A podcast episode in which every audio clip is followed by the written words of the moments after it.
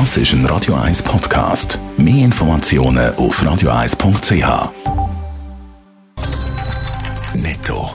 Das Radio 1 Wirtschaftsmagazin für Konsumentinnen und Konsumenten wird Ihnen präsentiert von Blaser Greinicher. Wir beraten und unterstützen Sie bei der Bewertung und dem Verkauf von Ihrer Liegenschaft. blasergreinicher.ch Hannes Dickelmann. Auch die UBS spürt Corona-Krise. Der Gewinn von der Schweizer Grossbank ist im zweiten Quartal um 11 Prozent zurückgegangen, verglichen mit dem gleichen Zeitraum im Vorjahr auf neu noch 1,2 Milliarden. Mit dem Ergebnis übertrifft die UBS aber immer noch die Prognosen der Analysten. Bei Logitech da sind die Zahlen während der Corona-Monate nicht durchab, sondern durchauf. Der Computerzubehörhersteller der hat vom Corona-bedingten Homeoffice profitiert. Um 23 Prozent ist der Quartalsumsatz im Q2 gestiegen, im Vergleich zum Vorjahr auf neu knapp 800 Millionen Dollar. Verkauft wurde ist vor allem Zubehör für Videokonferenzen, aber auch Gaming-Produkte. Ein äh, Gericht in den USA hat den Schadenersatz, den der deutsche Chemiekonzern Bayer muss zahlen wegen dem angeblich krebserregenden Unkrautvernichtungsmittel Glyphosat deutlich oben abgeschraubt. Statt fast 290 Millionen Dollar muss Bayer einem Kläger in den USA neu nur noch 20 Millionen zahlen. Der Schuldspruch für Bayer der bleibt allerdings bestehen. Der krebskranke Kläger der macht äh, Unkrautvernichtungsmittel für seine Krankheit verantwortlich. Bayer selber hält darauf fest, Glyphosat sei unbedenklich. Wir müssen unnötig zahlen oder bargeldlos. Die Frage hat in der Schweiz seit Corona Bedeutung gewonnen. Behörden und auch Läden probieren seit Monaten das elektronische Zahlen zu pushen.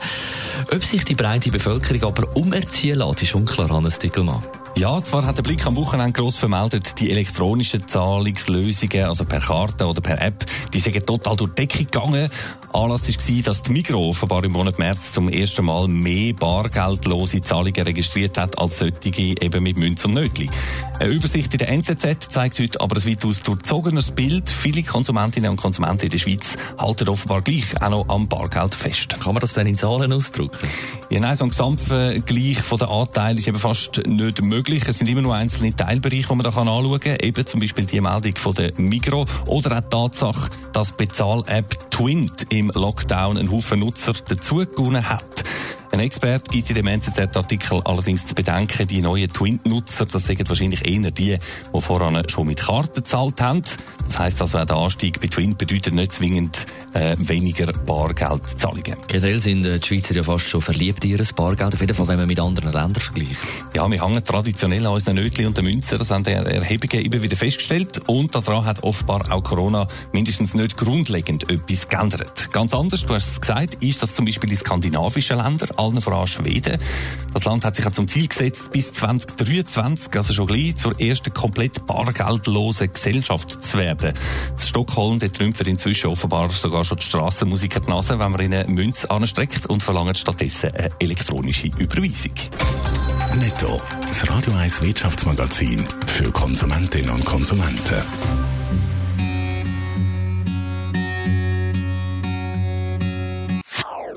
Das ist ein Radio 1 Podcast. Mehr Informationen auf radio1.ch.